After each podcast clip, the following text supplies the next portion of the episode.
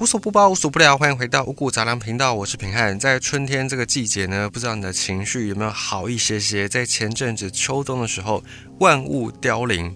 一片萧瑟，很多人的情绪就受到影响，可能会比较负面，比较低落。那到了春天之后呢，看到百花盛放，看到春草茂密，看到了各式各样的动物在田野之间，在山林之间活蹦乱跳，这样的景象呢，都会让人的心情比较好转起来。在这个同时，你有没有注意到，为什么人类要有情绪呢？这个情绪，我们已经觉得它是一个很自然的现象，就好像是我们生来就应该有喜怒哀乐。可是呢，这个情绪其实大有学问，甚至呢，情绪也是很多艺术创作的一个灵感来源。如果一个人感受不到快乐，感受不到悲伤，没有任何的情绪，那么他可能就没有办法对四季的变化发出咏叹，他可能就没有办法，因为。人生的生离死别，而有一些感慨，自然就没有这么多元的艺术创作。可以说，要是没有情绪，可能人类的精神文明就要失色很多。可是呢，这个情绪它并不完全都是带来正面的一些效果。比方说呢，喜怒哀乐当中的怒、哀这种比较消极负面的情绪。感觉上就对人类的心理健康不是这么样的好。一个人如果长期在哀的情绪当中，他可能会得忧郁症；一个人如果长期在怒的情绪当中，他可能会有躁郁的情形。所以这个情绪，它好像是一把双面刃，可以给人类丰富的精神文明生活，但也可以带给人类心理上健康的极大压力。但其实以客观来说，这些情绪，即便它是我们觉得有点负面的情绪，它对人类的生存都还是很必要的。可以说，要是没有情绪，人类是没有办法顺利的挺过以前的这种什么石器时代，然后挺过这些自然环境的大变化，繁衍到今天。具体来说，情绪大概可以分成两种，一种叫先天的，一种叫后天的。先天的呢，跟我们的神经系统、跟我们的内分泌调节、跟我们的生存本能是有关系的。那么后天情绪呢，则是跟生物之间彼此的交流，或者是透过一些社会的学习来取得。那目前呢，人类比较能够发现情绪在其他动物比较简单的生物上面也有的，大概就是在果蝇这类的昆虫。那在果蝇这类的昆虫上面，人类也可以发现它们有情绪，那就代表情绪这种机制、这种生理机能比人类的脊椎进化出来还要古老。所以情绪它是一个扮演着生物演化当中非常关键的角色。虽然人类可以辨识出果蝇之类的昆虫的情绪，但是人类还是比较擅长辨识同为哺乳类的动物的情绪。目前科学家他们已经知道。哺乳类的动物大脑里面大概有三种神经的回路，分别对应到三种情绪。第一种产生积极行为的这条神经回路，它负责的是快乐的情绪。这个情绪呢，让动物乐于去探索周遭的世界，发现新奇的事物，好奇心就属于这一类的情绪。再是有另外一类情绪叫做恐惧跟愤怒，负责的神经系统呢是产生战斗或逃跑反应的。战或逃这一条神经回路，让动物可以判断这个当前的状况是要留下来战斗，还是要逃跑。以及最后一种神经回路，它负责的是不安，负责的是恐惧。这种情绪呢，是对应到消极的行为，会让动物的行动变慢，让动物停止探索周遭的世界，或者是停止继续冒险。主要就是透过这三大情绪来去让动物能够繁衍，能够顺利的生存。最近这几十年，有很多的研究数据告诉我们说，哺乳类动物的愤怒、恐惧、悲伤这些情绪呢，各自有它们自主的神经系统的对应，然后也会关系到一些特定的反射动作或者是一些简单的行为，而这些行为就跟生存息息相关。除了快乐、除了愤怒、恐惧、除了不安之外，还有一些情绪叫做希望、失望、骄傲。或者是有一些疏离感，像这种比较不是喜怒哀乐基本大情绪的这种情感，这种情绪，则是属于后天情绪，它缺乏特定的神经回路系统。通常这种情绪呢是要透过后天来学习的，而且呢它在社会群体当中有着一些重要的作用。比方说呢，你如果学会羞耻这种情绪，可以帮你在整个社群。维持你的地位，就你有羞耻心，你比较不会做出一些偏差群体太多的事情。再是自尊这种情绪，则是会让你对自己的地位有一定程度的估计，也是可以帮助你定位说你在这个群体当中，你的层级大概在什么地方。但是我们要特别留意的是，情绪的演化它并不是以个人为基础，而是以一个动物群体为基础。所以换句话说，有的时候我们觉得说，诶，这个情绪好像没什么用，而且还会有些负面的影响。可是这个情绪它还是存在。比方说愤怒，愤怒这种情绪呢，会让人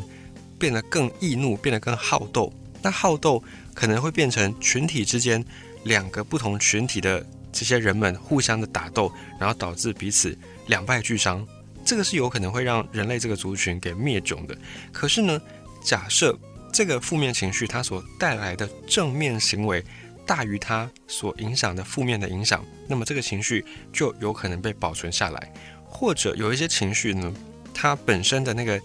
基因是比较中性的，就是它的影响这个情绪的一些因素是比较中性的。那它对于这个种族、对于这个群体不会有负面的影响的时候，这种中性的情绪也会被保留下来。比方说希望，比方说你会感到失望，感到希望、感到失望，对你人类这个群体来说，存续并没有太大的影响。所以没有影响的，假设有一天突变出来。人类有了这种羞耻心，有了这种感到希望的情绪，感到失望的情绪，那这些情绪对于人类的生存繁衍并没有造成负面影响，那么它就会继续的流传下来。所以这个是当前我们在面对到一些情绪的时候应该要有的一个观点。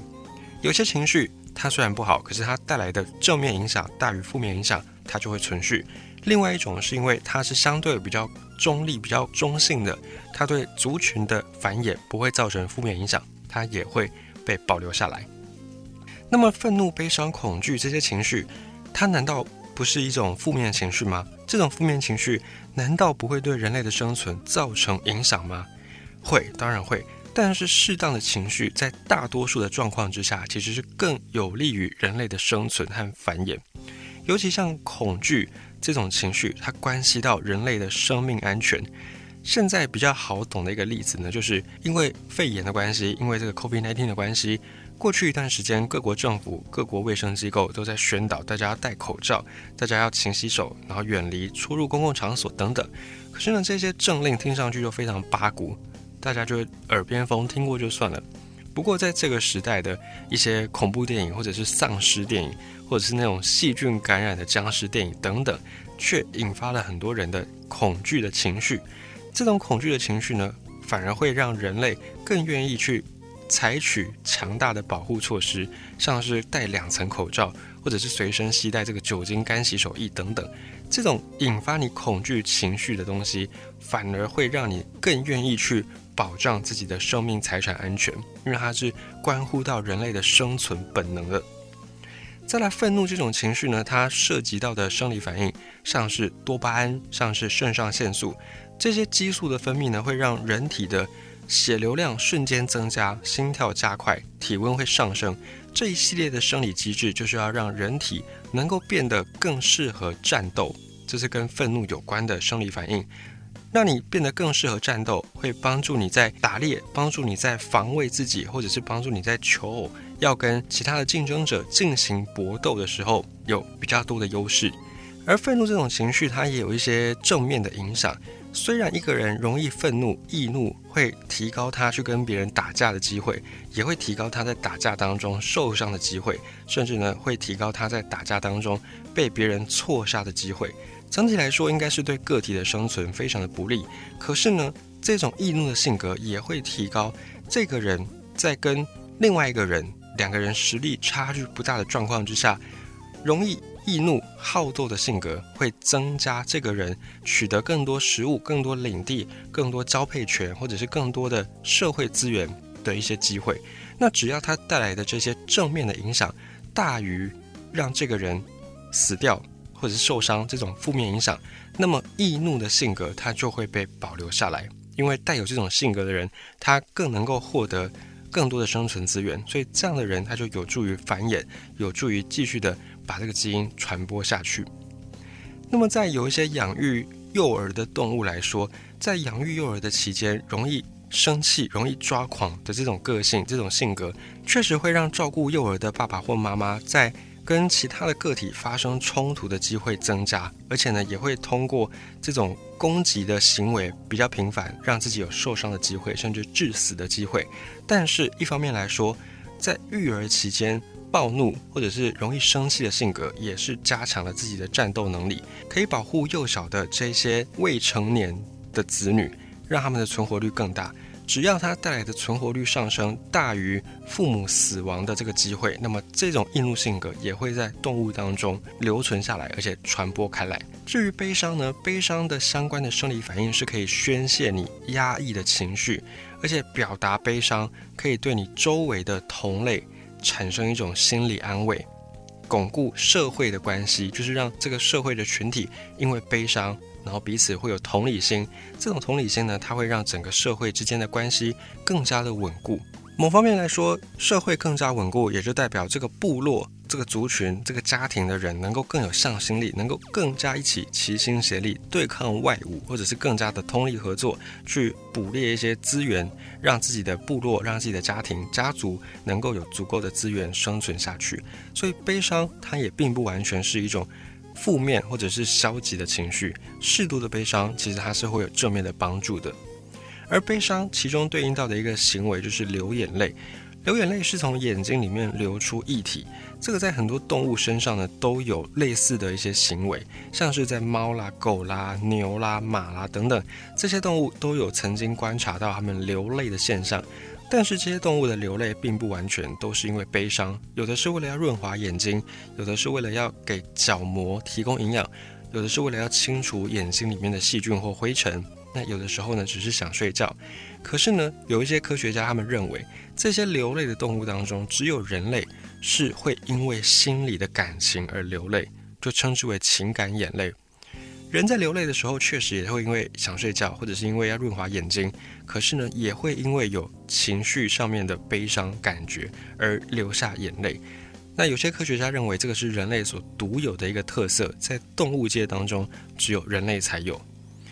不过，有另外一些学者认为说，其实不止人类，其他动物也会有因为悲伤而流泪的状况。只是呢，这些动物都活在自然环境当中，流露这些情感，流露这些悲伤的情绪。不但会影响到自己的视线，而且还会发出抽泣的声音，像人在哭泣的时候会啜泣嘛，会发出一些声音。这在动物身上呢，假设它们因为悲伤而哭，发出这种啜泣声，很可能反而让自己暴露了所在的行踪，变成捕食者的目标。而且呢，会哭会流泪这种情绪，对于野外动物来说，它们如果要逃离猎捕者的追杀，会流泪也没什么好处。所以。科学家认为说，其实其他动物也有悲伤情绪，只是呢，他们因为这个流泪的症状，因为流泪的性状对他们来说没有生存上的好处，所以反而就没有在动物身上看到这种会因为悲伤而流泪的现象。那么恐惧这个情绪是怎么样呢？像一开始我们讲到的丧尸。你看到这些丧尸电影啦，看到这些瘟疫感染的电影，看到失速列车等等，你就会开始很关注这些病毒，很关注这些细菌。而在生理上，恐惧的情绪一旦被触发之后，我们的大脑就会开始去指挥我们体内的肾上腺，还有特定的神经，释放出肾上腺素，让你的身体进入到应急状态、紧急状态。像是你的心跳加快、血压上升、血糖上升、肌肉的供血量增加，就是你的肌肉会变得比较有力，以及你的瞳孔会变大、眼睛睁大，接收到更多的光线，来去理清你现在所处的环境的一些环境资讯，然后帮助你找到一些路。除此之外，我们的大脑还会在这个时候释放出多巴胺，让你的精神比较能够集中，以便你可以迅速判断当前的情绪。那么，在恐惧这个情绪可以很快解除，而且刺激的次数有限的状况之下呢，恐惧这种情绪对人体其实没什么害处，还可以帮助你宣泄压力，而且改善你应对危机的能力。很多人说做梦也是这样，在做梦里面，你经常会梦到被追啦，或者是有一些很危急的状况。这个时候呢，反而是你的身体在训练你，真正碰到危机，真正碰到末日来临的时候。你可以有什么样的应对方式？先让你预习，等到事情真的发生，你比较不会手足无措。这个也就是为什么恐怖这种情绪会让人感觉到不舒服。可是呢，还是有很多恐怖小说、恐怖电影跟恐怖游戏这些东西的存在的基础，就是在于有些人受到这种恐惧的刺激，能够适当的宣泄压力，在恐惧是一个可控的状态之下，以及它的刺激是有限的状态之下，反而恐惧对人体是有好处而没有坏处的。所以听了以上这些分享，你就会发现，情绪它不只是很多艺术创作的灵感，不只是人类文明世界的精神粮食，它更是让人类能够挺过以前的那种资源不丰富、天后也不好，而且在什么样的资源都没有的状态之下，还能够挺过跟这么多的动物竞争而存活下来的关键。其中的重要因素就是情绪，因为我们发展出了各式的情绪能力，帮助我们能够应对各式各样的状况，激发身体的各式各样的功能，从而让我们获得更好的能力、更好的状态来去存活、来去繁衍。这也就是情绪的秘密。